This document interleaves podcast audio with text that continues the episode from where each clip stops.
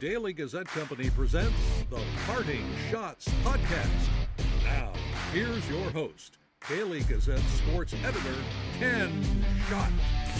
Thank you, Scott Giese, and welcome to The Parting Schotts Podcast. Available wherever you get your podcasts. Subscribe today. Thanks for joining me from The Parting Schotts Podcast studio in Schenectady, New York. Got a lot of uh, great stuff for you. We're going to talk a little bit of horse racing in a moment, and uh, Adam Shinder, our uh, Daily Gazette uh, high school football analyst and expert, will be on to talk about the playoffs, as everybody else. Uh, Class C got going last week, but the rest of the classes will get going this weekend with semifinal action. As I mentioned, horse racing, it's uh, Breeders' Cup weekend starting Friday. The thirty-ninth Breeders' Cup at Keeneland this weekend uh, takes place, and our man who covers horse racing for the Daily Gazette is going to make his third trip to the Breeders' Cup. He's going to get an opportunity to see the buzz horse of the racing world for the second time, the California-based Flightline, who is undefeated and is a three to five morning line favorite for the six million dollars Classic on Saturday. But there's a lot of other cool stuff going on, and Mike's here to talk about that. Uh, Mike, uh, welcome, and uh, ready to talk some horse racing. I'm ready to talk some horse racing, too. Any questions you have, I'll be willing to answer them, except who am I betting in uh, every race? Yeah. Well, put it this way. There's fourteen races this weekend, five on Friday and nine on Saturday, and uh, most of them are really, really good betting prospects, and the Classic might not necessarily be one of them just because of the presence of Flightline. For, for any racing fan, it might be an opportunity to just watch like one of the best horses we've seen in a long time, to see what he does. And I don't know how good of a betting race it's going to be unless you like somebody else, but I don't like anybody else. Yeah. But well, so it might be a fun one just to kind of sit back and see what he does. Yeah. Well, before we get into the question about the, the fourteen races, as I mentioned in the open, it's going to be your third trip to the Breeders' Cup. What's it like covering that? I mean, I don't know. You know, two days of fourteen races, it's got to be just crazy uh, trying to catch all that stuff.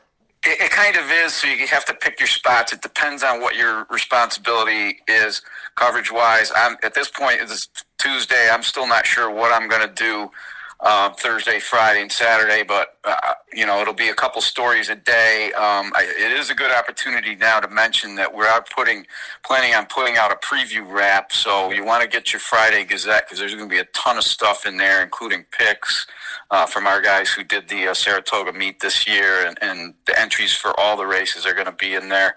Um, well worth your time to go out and get a copy of the Gazette and see, you know, the package that we're putting together from a preview standpoint. Um, I will say this is my third time going to the Breeders' Cup. Uh, the first two times were in Louisville at Churchill Downs, um, and it was a few years ago. Um, I think at the time, I can't remember what I did exactly. I, you know, we, we're we're supported by the Associated Press, of course, so they can kind of do the nuts and bolts recap stuff, and it might be a, a case where I just did a column or something off of the Classic, or mm. you know, so it, it, it'll be. I don't. Fortunately, don't have to try to recap every race of the e- either day. You know, like we try to do on Travers Day, where it's just like, the, you know, an assembly line. Oh, boy, here comes another grade one. Uh, who's writing that one? Um, uh, it, I am looking forward very much so to the opportunity to visit Keeneland for the first time in Lexington, Kentucky. This is like one of the, excuse me, racing meccas of the world, really, considering not only do they have two very high-profile meets in the spring and the fall, they don't race a lot there, but when they do, it's it's really important stuff. But also, you know, it's one of the breeding capitals of the world, and there's farms all over the place in the Kentucky bluegrass where the biggest names in the history of the sport have been bred out there. Um, so it, it's a horse racing town. Yeah, the University of Kentucky happens to be there too, and in fact, they they held the um, the draw yesterday for all fourteen races, and they brought in Uh, Wildcats basketball coach John Calipari to, to shake the uh, whatever they call those little dice that they put in the yeah. bottle and, and to the, the pill pool, as they call it. And he, he actually screwed up in one of them. Um, but they had the, like the University of Kentucky marching band was there. They did it at Rupp Arena, which is a pretty cool touch. Um, but Friday and Saturday, it's all going to be horse racing. And I'm really looking forward to seeing Keeneland, but also, you know, see a lot of these really good horses. Um, I will say the Breeders' Cup bills itself as the championships. That's part of the proper name of the um, uh, of the event. I probably a little derelict in not using that word whenever I, yeah. I just say Breeders' Cup, because I think of the championships as the Eclipse Awards, which is the year-end, you know, divisional awards. But, you know, there is a humongous correlation between what happens this weekend and who wins those Eclipse Awards. So, that yeah, there's a real championship feel to the whole thing, and it goes across all the divisions. It's not like a, you know, one big race or anything like that. They're all big. Yeah. Well, let's start with the uh, juvenile fillies and juvenile. Uh, you know, you're looking into that race, uh, especially yeah. two of the top contenders: Spinaway winner Leave No Trace and hopeful winner Forte from closing weekend at the Saratoga meet. Yeah, um, Friday is called Future Stars Friday for a reason. They've kind of fiddled with which races are on which day um, over the years, and I think they finally got it right a couple years ago when they decided to just hold the juvenile races and lump them together on Friday and call it future. You know, they did for a while there. The theme was, oh, well, let's put all the races restricted to females on Friday to give them a separate spotlight. And that was horrible because the Distaff is the second biggest race on the weekend, and it should be should get the main spotlight on Saturday with the Classic as it does now. Um, so all five races are restricted to two-year-olds, and therefore the word juvenile is in the name of all five of them. And, and you know, the other ones are, are just kind of like a dartboard, big fields kind of thing where I'm not sure exactly what's going to happen, but I am interested in the juvenile fillies and the juvenile, and these obviously are the races traditionally that you're going to be trying to look for future Kentucky Derby horses for the following year, or Kentucky Oaks, or maybe a filly who's going to run in the Alabama at Saratoga. This is a chance to see them when they're babies, when they're two-year-olds. Um, as far as the juvenile fillies, um, I, Leave No Trace is a horse in there who's a long shot at twenty to one, and rightfully so. Um, she won the Spinaway on closing weekend at Saratoga, um, and she's in there. It's good to see a trainer like Phil Serpe have a have a nice horse in the Breeders' Cup, because he's he's a veteran guy who's been a big supporter of the New York program for a long time. Um, but then you look at who she's running against, and it's the usual suspects of all the big guns and the, the powerhouse places. So it's cool to see Phil Serpe have a nice horse in there. You know, she's twenty to one, and, and rightfully so, because, you know, if you go down the line, the other big the big ones are Wonder Wheel, Chop Chop, and Raging Sea, which who were the top three from the Alcibiades, which is held at Keeneland uh, five weeks ago. So those are all natural contenders. And then Chocolate Gelato, who won the uh, the Frisette, um, technically is the seven to two favorite for Todd Pletcher. Um, but it's pretty close among those top four. Um, and then moving on to the juvenile itself, which is not, I don't think it's technically restricted to colts, but obviously the fillies have their race, and, and this one is where all the male horses go. Um, our old buddy Bob Baffert is in there with forty-four to five favorite, undefeated Cave Rock, three for three, coming off two grade one wins at, at Del Mar.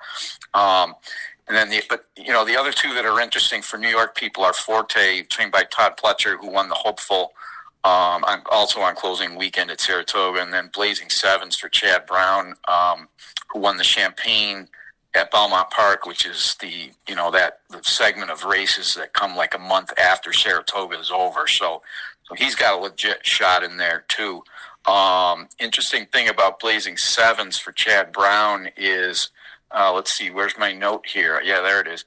He's a son of Good Magic, who Chad Brown trained um, to the two-year-old championship, male championship in two thousand seventeen after Good Magic won the Breeders' Cup Juvenile. So there's kind of a very strong connection there between the sire, Good Magic, and, and uh, another very good two-year-old trained by Chad Brown, Blazing Seven. So those are the two that I'm kind of focusing on Friday for uh, the Future Stars Day. Well, we mentioned Saratoga, and of the one hundred seventy-seven horses entered in the fourteen Breeders' Cup races, seventy-five made at least one appearance at the Spa, including some of the biggest stars of the meet. How, you know, how important is that for Saratoga?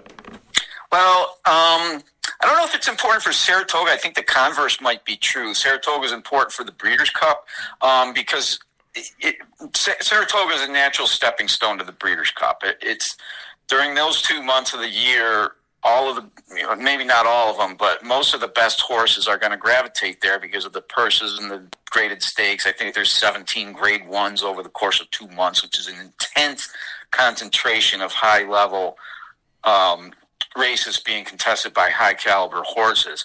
So I, you know, I, I do this story pretty much every year. And, and uh, as a side note, it is kind of a grind to go through all the past performances and tabulate and write down on a legal pad, okay, this one did this at Saratoga, because as you can see, I pulled seventy-five names out of there.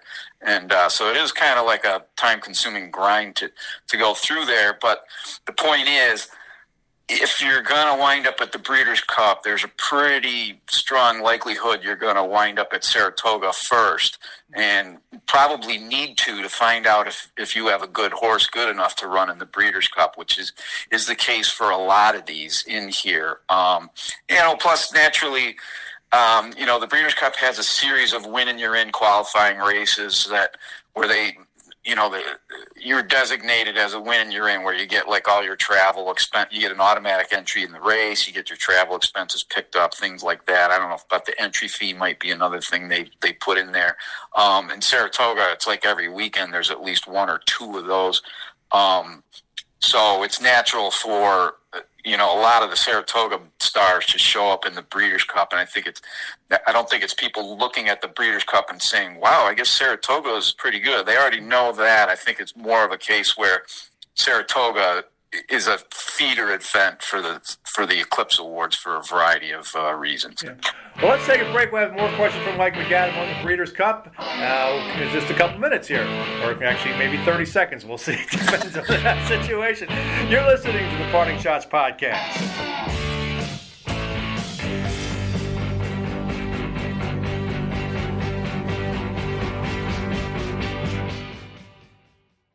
What's your favorite high school sports memory? A late-inning rally? A game-winning shot? A photo finish? Maybe it's a pep rally or a pregame ritual. Maybe it's the euphoria of a late-night bus ride home after a hard-fought win. Maybe it's having pizza with teammates after the game. Now, imagine if it never happened at all. School sports need your help.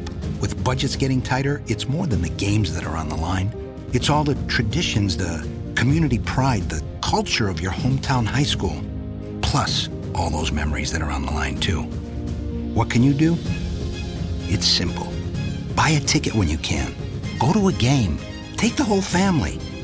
Let's do everything we can to keep those cherished school sports memories alive.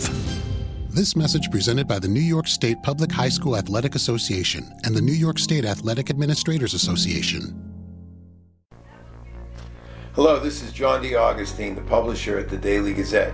You're listening to the Parting Schotts Podcast with Daily Gazette sports editor Ken Schott.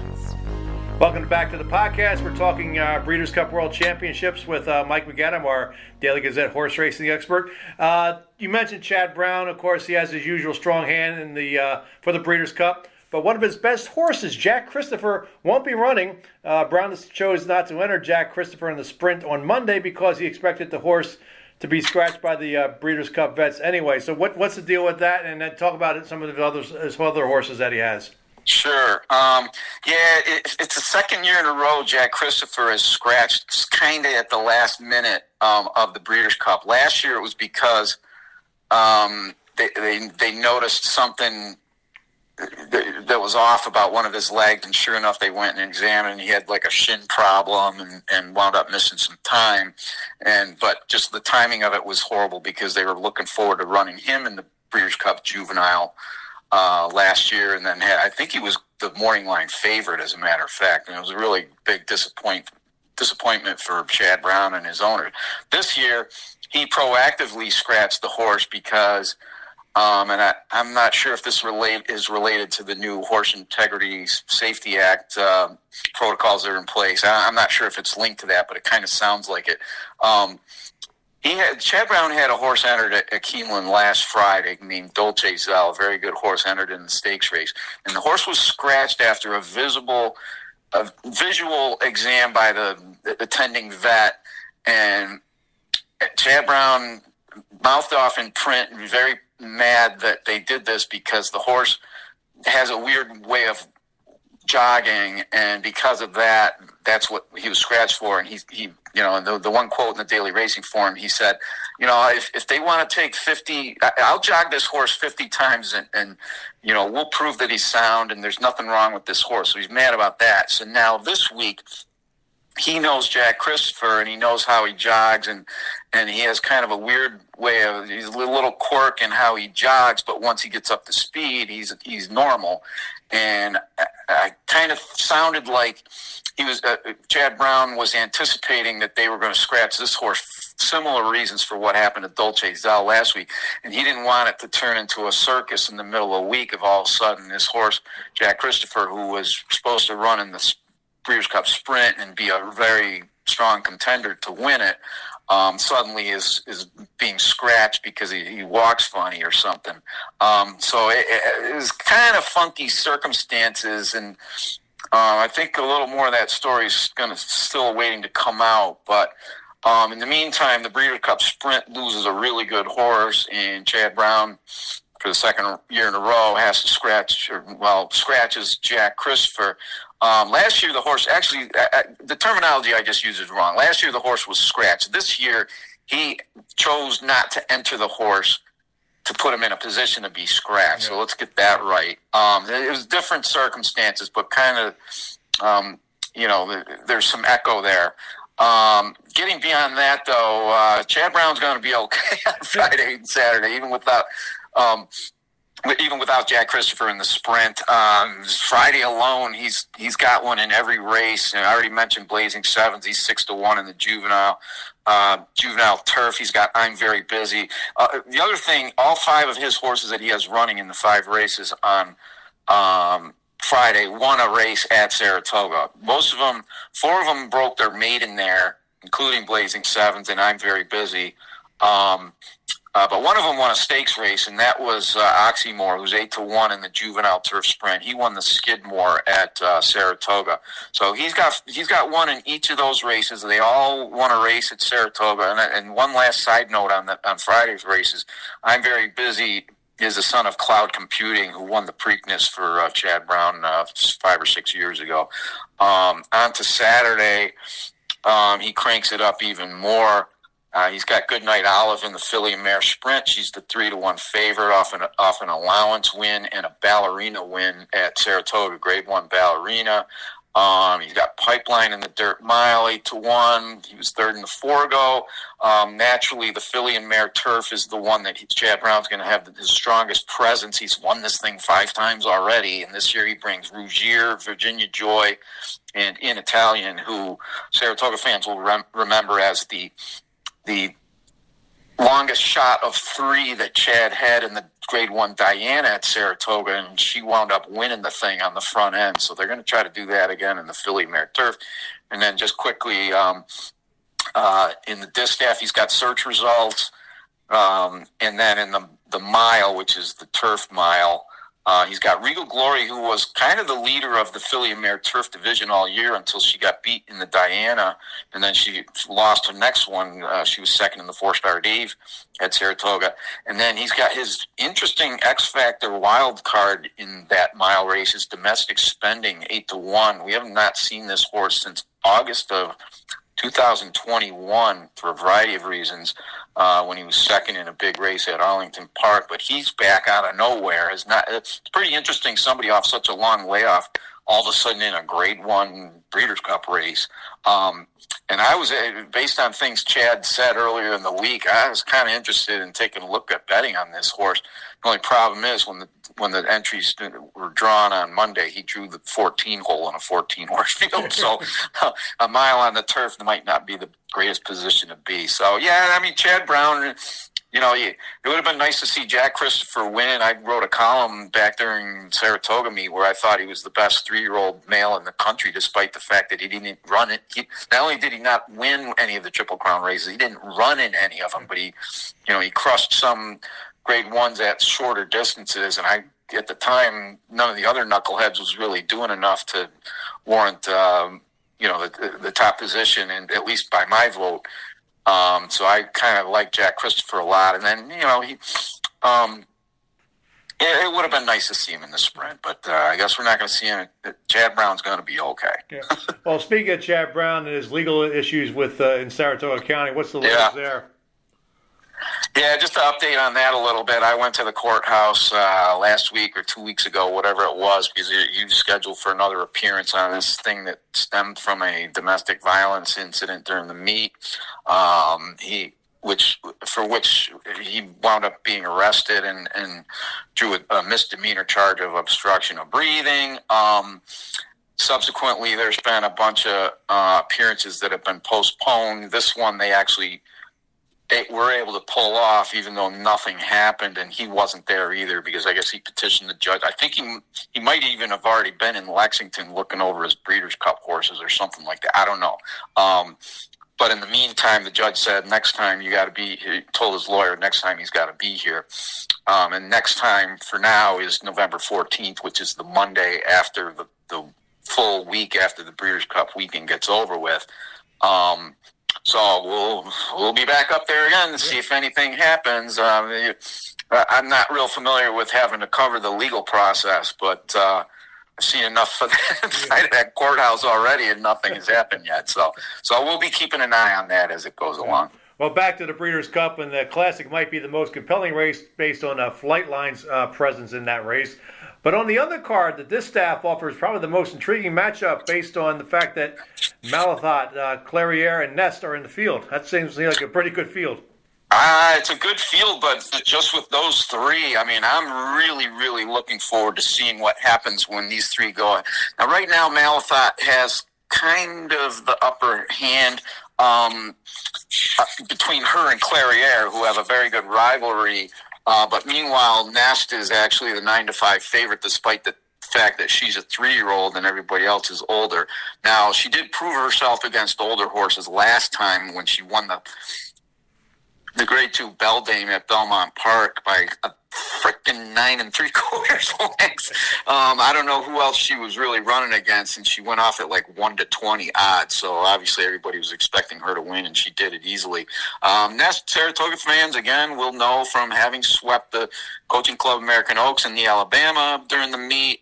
Um, she's established herself clearly as the The, the best three-year-old filly in the country. She, I mean, they ran her in the Belmont Stakes against males back in June, and she only finished three lengths behind Mo Donegal in second place. Um, so it makes sense, uh, you know, when the when the odds maker makes lines, they're not predicting who's going to win. They're predicting how the betting public is going to behave, and Nest is going to get a lot of money. But in the meantime, right behind her, uh, Malathaat and Clairiere are the two clearly best older fillies and mares running the route of ground on the dirt, which in this case will be a mile and an eighth in the Distaff. Um, their history recently, of course, includes Saratoga, where uh, Clairiere beat Malathaat by a length and a half in the Shoevy. Malathaat had won the Alabama last year and beat Clairiere. And, and after this race, trainers, excuse me, uh, trainer Steve Asmussen was glowing about how Clairiere was a, just a bigger horse. When the, when the two of them were in the paddock last year, Clairiere and Malathaat, Malathaat clearly had a, a, a physical size edge over Clairiere and wound up, you know, beating her up. This year, Clairiere's bigger, and it showed in the Shoevy when she beat Malathaat. Fast forward to the personal ensign on Travers Day, Malathaat turns the tables and Uh, wins that to kind of reestablish herself. She won by half length over Chad Brown's Search Results, who's also back in this r- race and is an interesting factor in the in the Distaff. Um, but as it turned out, after the personal ensign, we found out that Clairiere had smacked her mouth on the starting gate and her tongue was bleeding, and so that probably took a little starch out of her race. She has not raced since. I'm going to be taking a hard look at her because based on that Shoevy, you know, she seems to be just as every bit as good as Malathaat right now, but she might be overlooked a little bit just because she finished fifth, nine and a half lengths again with like a bloody tongue in the personal ensign. So be interesting to see the, the odds on her. But meanwhile, these three, and you know, Search Result, there's other good fillies in here. Search Result, don't throw her out. Um, just but to see, you know, it's interesting. Obviously, Malathaat and Nest are both trained by Todd Pletcher, and they, I think, literally are in adjoining. We're in adjoining stalls during the Saratoga meet. Um, I believe that was the case. But, you know, Nest is a beast, and but you throw these other two in there and search results, and uh, it's really going to – see, that's that's going to be a way better betting race than the than the Classic. It's also going to be really fun to – to watch, just to see, you know, is Nest, you know, grown up enough to take on the older horses, which she already did in Beldame, uh, or are these other two going to, you know, get the upper hand? We're very, very interested to see what happens in this race. And, of course, we'll circle back to Flightline uh, for the Classic, but um, he's going to have to beat some pretty good horses in this one, including Life is Good. Yeah, um, you know, for a while there at the beginning of the Saratoga meet, you know, kind of the theme was The, the the two-headed monsters of the older male di- divisions going longer on the dirt um, was like a real East Coast, West Coast thing between uh, Flightline on the West Coast and uh, Life is Good on the East Coast. Um, since then, there, there's been a huge separation between the two, and not because Life is Good has done anything wrong. It's clearly it, it, it's simply a reflection of Flightline just throwing up these Paul Bunyan-esque, Secretariat-esque performances in his races. He doesn't race a lot, but when he does, he blows everybody's socks off. And uh, to, to illustrate that, this horse has only won five times in his whole career, uh, three times last year and only twice this year. Um, but he's won those five races by a combined sixty-two plus uh, lengths, which, uh, you know, by my math is over twelve lengths per per victory. So every time he runs, there's a good chance he's going to win by twelve lengths, no matter who he's running against. Now, his the shortest margin in, on his uh, resume here is, and it was the, the, the one time that I actually got to see him live was they shipped him out to New York to run in the Met Mile on Belmont Stakes Day, and he won by six lengths. So I don't know what was wrong with him that day that he only won by six, but it was, it was an amazing performance, and you're just, you, you felt privileged to be able to see this horse who's going to be looked back on decades from now as absolute superstar. Um, and his most recent start was in the Pacific Classic. Uh, he won that by nineteen and a quarter lengths, which is like, um, you know, that's a couple city blocks right there. Uh, the horse, every time he runs, shows up and just blows everybody away. He's a perfect combination of speed and stamina. He's a good head. He does everything right. Kind of telling the fact that he, at three to five, he's the shortest price on the morning line of any Breeders' Cup race on the weekend, and it's coming in a six million dollars race where there's a lot of good horses trying to beat him, including Life is Good. Saratoga, again, um, you know, Life is Good ran great in the Whitney, winning by two lengths over stablemate Happy Saver. Since then, he won the Woodward at, at Belmont. So, um, I mean, really, the only thing he's done wrong in the last, um, let's see, year is he finished fourth in the Dubai World Cup, and everybody was complaining about how the track was really demanding that day, including Pletcher. And, you know, maybe chalk Life is Good's uh, loss there to the track, but since then he's been dynamite. So it's going to be really cool to see the matchup between these two. Um, I will quickly mention who else is in there. I'll just read the field. Yeah. Taba, trained by Bob Baffert, Life is Good, Happy Saver, Flightline, Hot Rod Charlie shows up every time. Epicenter, I can't, can't believe we got this far. I haven't mentioned him yet.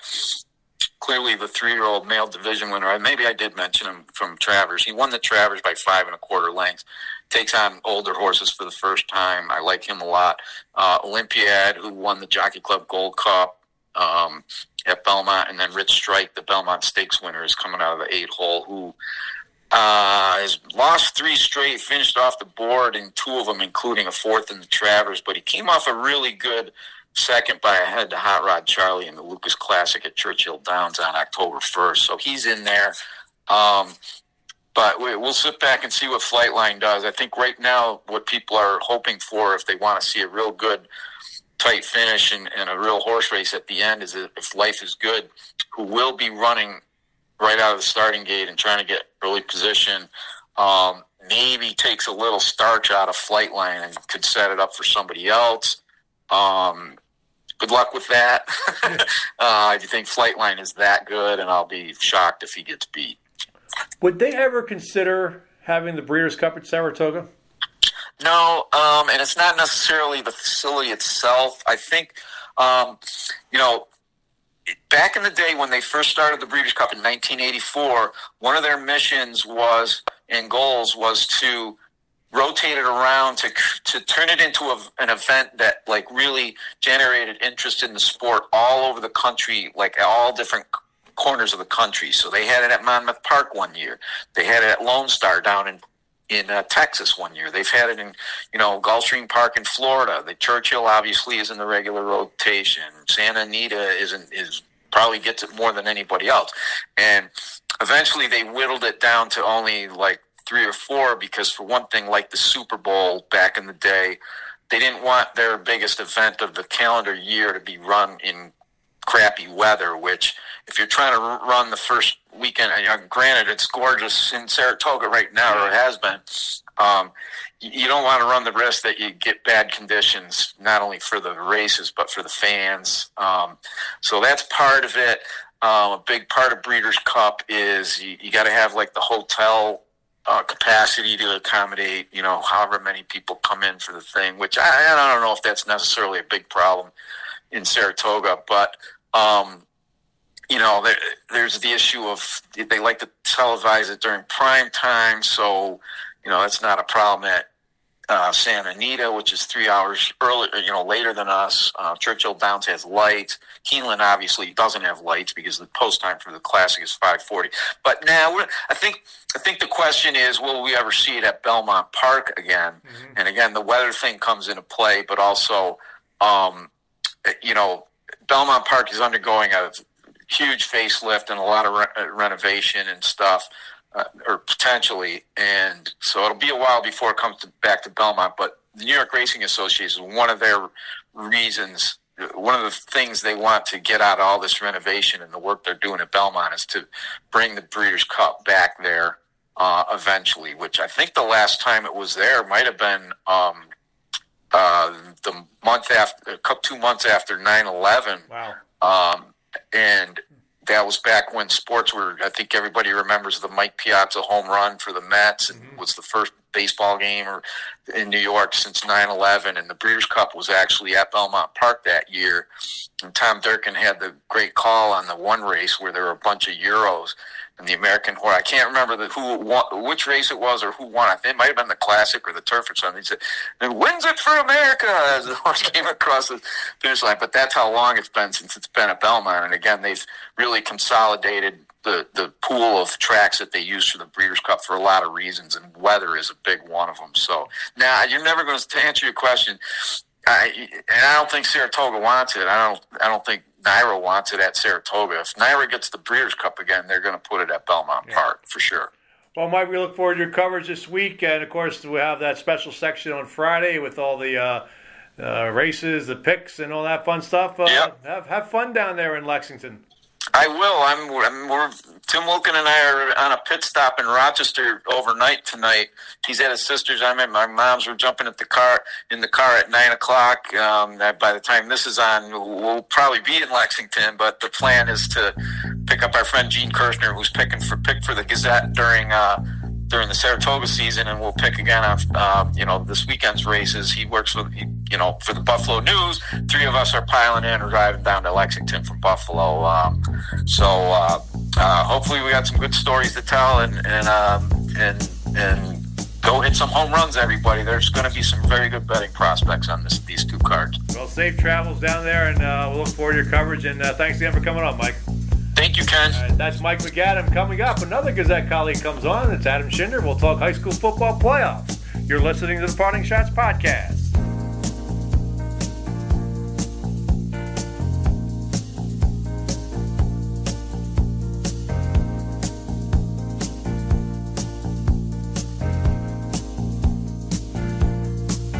So, how are the kids? Well, Emily made the honor roll. Oh, good for her. Yeah, we're really proud of her. Tyler, on the other hand, though. What's going on? He's been moody lately, just feeling down and not like himself. Oh, we've been there. Nick was struggling last spring. He was so anxious and stressed. Really?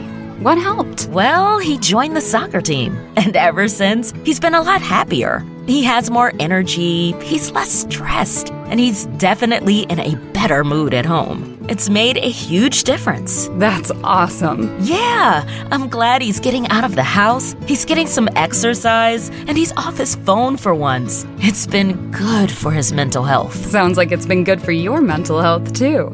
Participating in New York high school sports improves students' physical and mental health. Encourage your son or daughter to get involved. This message presented by NISFA and the New York State Athletic Administrators Association. Hi, this is Daily Gazette sports reporter Will Springstead. You're listening to The Parting Schotts Podcast with Daily Gazette sports editor Ken Schott.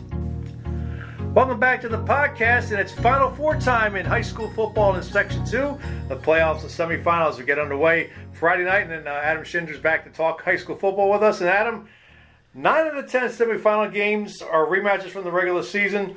The Class A matchup, both of the lower-seeded teams already beat their highest, higher-seeded teams, and two of the uh, matchups are rematches from last year's playoffs. So it's exciting times in Section two. Yeah, looks like we made it. We are finally into the postseason for everyone, and uh, the, the nine out of ten rematches is largely to be expected, uh, at least in three of the four classes, in, in Class double A, Class B, and Class D. Everyone plays everyone during the regular season. There's no divisions.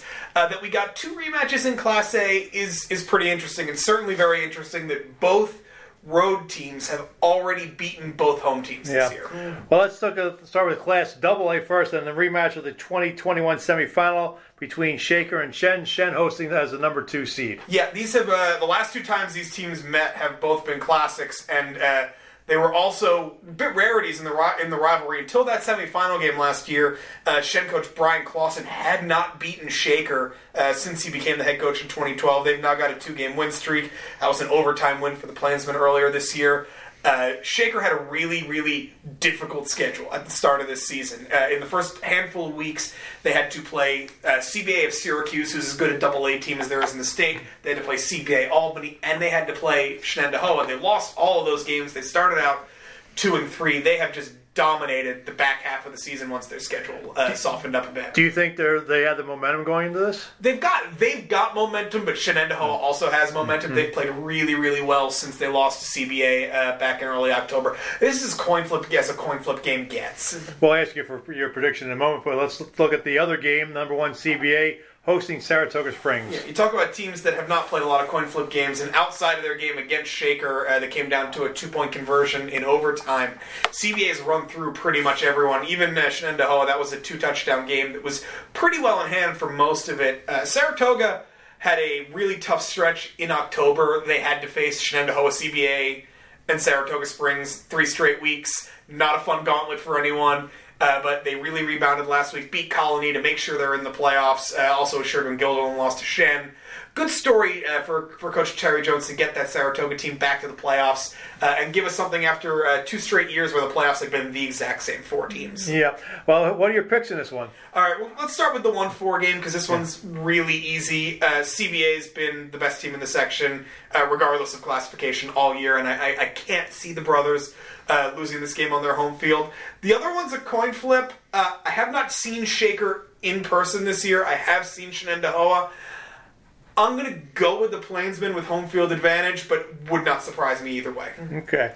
Over in Class A, we mentioned uh, the lower seeded teams, and Capital seed number two, LaSalle, going to uh, Grasso, number one seed Niskayuna. Uh, LaSalle won that game because they played at Uh, Schenectady High School, High School, which I believe is yeah. where that game will be played again Friday night. Right. Talk about that rematch. Yeah, I was there for that first game, and uh, that was week week two, game three, uh, in the very odd yeah. week zero yeah. era that we're in right now. And I will be completely honest, LaSalle did not look like they belonged, or Niskayuna did not look like they belonged on the same field as LaSalle. Uh, this was a very young Niskayuna team introducing a lot of players at new spots early in the season. Really, really struggled. It was a twenty-five seven game uh, that didn't have The, uh, Niskayuna barely got a first down until the second half. LaSalle was a team that didn't look fantastic offensively, has some nice pieces, though. Uh, very good running back in Matt Bod, a developing quarterback in Adam Myers, good defense. Obviously a well-coached team under former uh, Union coach John Audino. Kind of an uneven back half of the season. They're coming in off a really, really tough loss. They got whipped by Amsterdam, forty-one fourteen last week, uh, and then still end up making the playoffs thanks to uh, everyone's favorite thing, quarter points. Meanwhile, Niskayuna, since that LaSalle game, has looked fantastic. Uh, they pulled out big wins uh, against, Bal- against Ballston Spa earlier in the season than last week. a nine six win over Burnt Hills. Not a lot of teams can say they've gone to Burnt Hills and beat Burnt Hills, and they did it on three field goals uh, from their kicker Cooper Harvey, including a thirty-seven-yarder at the buzzer. So really kudos to, to Brian Grasdorf, who has done an unbelievable job building that program back after they also just missed the playoffs last year. Yeah, and you know, you mentioned Burnt Hills. They're the grass was seed number two. They go to um, Capital seed number one, Able Park, and another rematch uh, uh, from the regular season. Yeah, this one was uh, right at the start of Burnt Hills' hot streak uh, that ended last week against Niskayuna. twenty-one nothing Burnt Hills get, uh, t- uh, win. And it's a Burnt Hills team that's got a They've got a pretty good offense, a, a good running game. Luke Zoller is a very, very good running back. They have a terrific defense. Uh, they're, they shut down Amsterdam, who had maybe the most explosive offense in the area. Uh, I mean, a nine six loss is their, only, is their only uh, Class A loss. They were the only team that really came close to bottling up C B A's offense uh, this year back in week one. And the Spartans are experienced. You know, Matt Schell's been in this spot seemingly for twenty straight years uh, at this point. It's an Able Park team that's played well. Uh, I mean, they've come they come in at five. And they've come in. Uh, they've lost three games uh, during this regular season, but those are losses are to Burnt Hills, to Ballston Spa, uh, and to Guilderland. It's a team that uh, is kind of an interesting uh, case. They've been uneven, but when they're good, they're really, really good.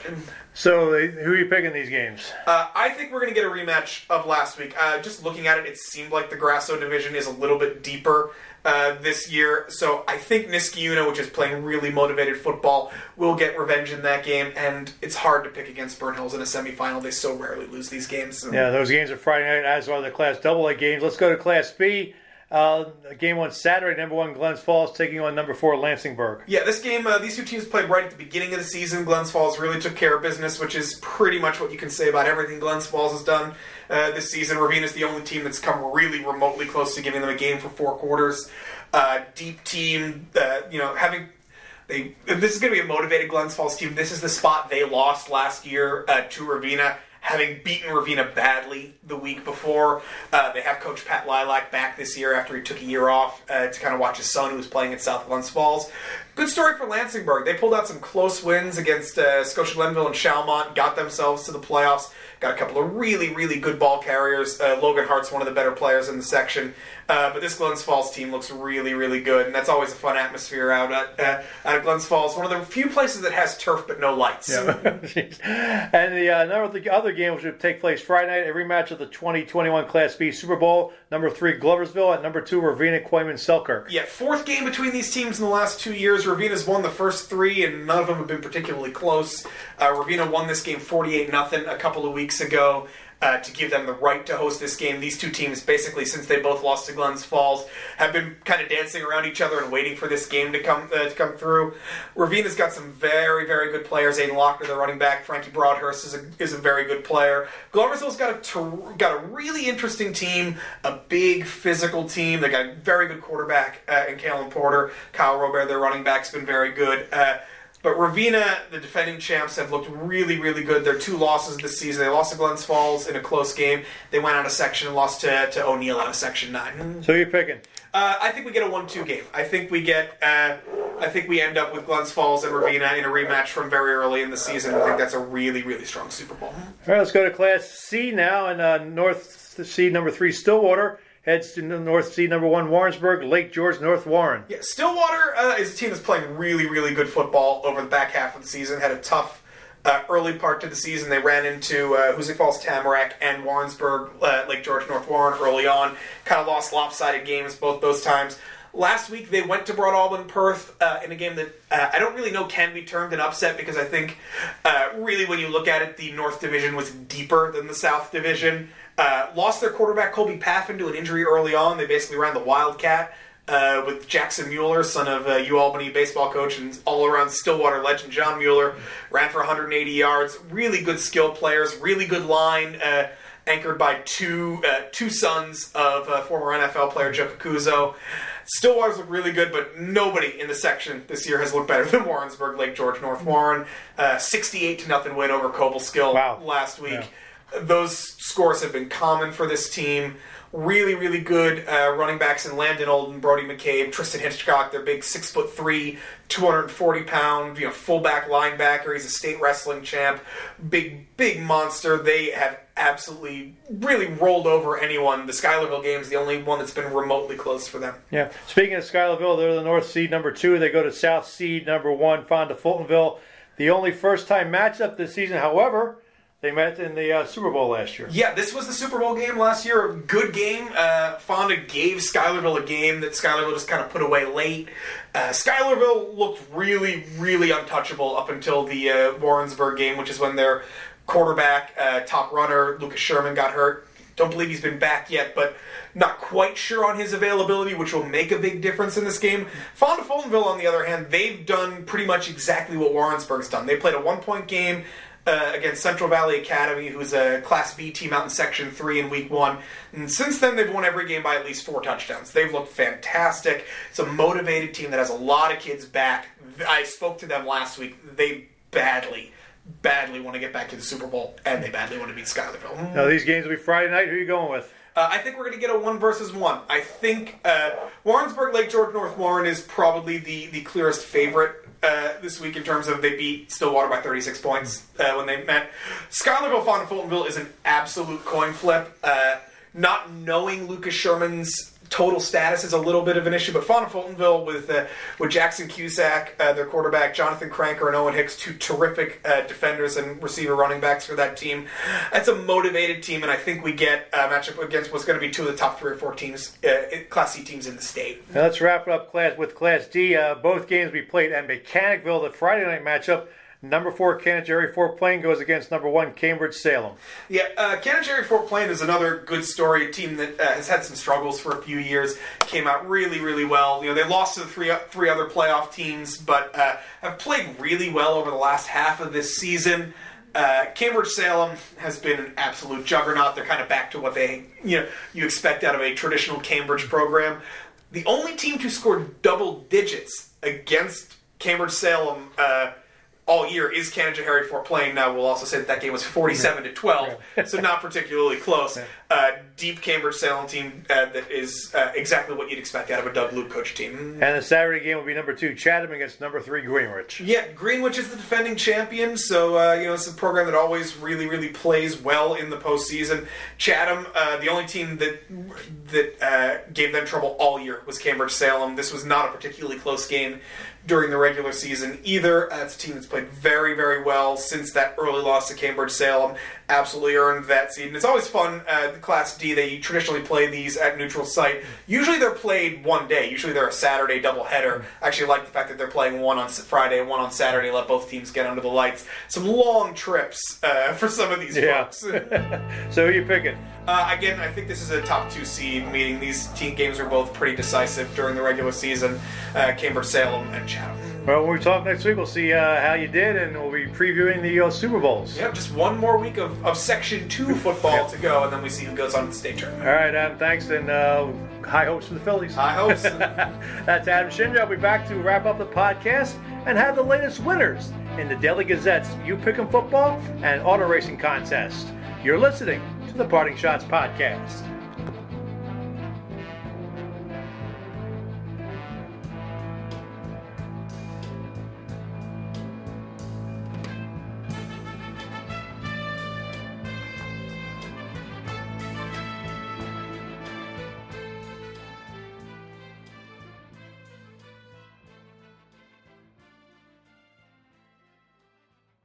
What does the fiftieth anniversary of Title nine mean? It means I'm valued, I'm empowered, I can do anything. It means I'll pave the way for every girl who plays high school sports in the future, just like every female student, coach, official, and administrator blazed the trail for me, because every student deserves the opportunity to play. Encourage girls you know to participate in New York high school sports. This message presented by NISFA and the New York State Athletic Administrators Association. Hi, this is Daily Gazette reporter Shenandoah Breer. You're listening to the Parting Schotts Podcast with Daily Gazette sports editor Ken Schott. Back to wrap up the podcast. The Week eight winner in the Daily Gazette's You Pick 'em Football Contest was Gary Lorenz of Schenectady. Gary wins a one hundred dollars Hannaford gift card. Congratulations, Gary. The V I P winner was my Gazette colleague Adam Shinder, who went eleven and four to improve to seventy, fifty-two and one. I was ten and five, and I'm still leading the V I Ps with a seventy-five, forty-seven and one record. I'll announce the winner of the U Pick'em football contest, and that winner's name will appear in Thursday's Daily Gazette. To play in the contest, go to daily gazette dot com and click on the U Pick'em football banner. The Week thirty-five winner in the Daily Gazette's auto racing contest was Chris Grisbowski of Scotia with fifty points.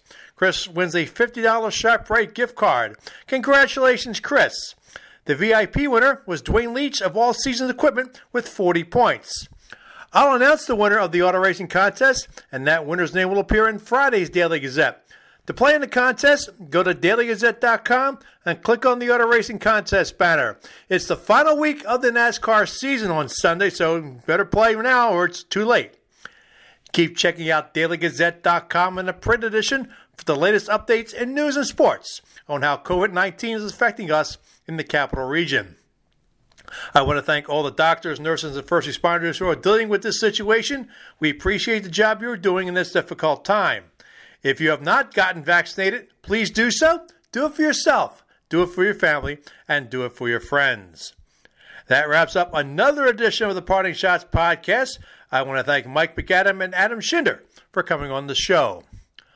I'll have another college hockey podcast Thursday as the Union men's hockey team heads to Clarkson and Saint Lawrence this weekend. It also marks the return of Union head coach Josh Halge to Clarkson, where he was an assistant coach for the Golden Knights for seven seasons. I'll also have interviews with the Union's women's team as it finally gets to play a home game after starting this season with eight road games. I hope you will listen. If you have questions or comments about the podcast, email them to me at Schott, that's S C H O T T, at daily gazette dot com. Follow me on Twitter at Slapshots. The views expressed on the Parting Schotts podcast are not necessarily those of the Daily Gazette Company. The Parting Schotts podcast is a production of the Daily Gazette Company. I'm Daily Gazette sports editor Ken Schott. Thanks for listening, and I'll catch you next time. From the Parting Schotts podcast studio in Schenectady, New York, good day, good sports.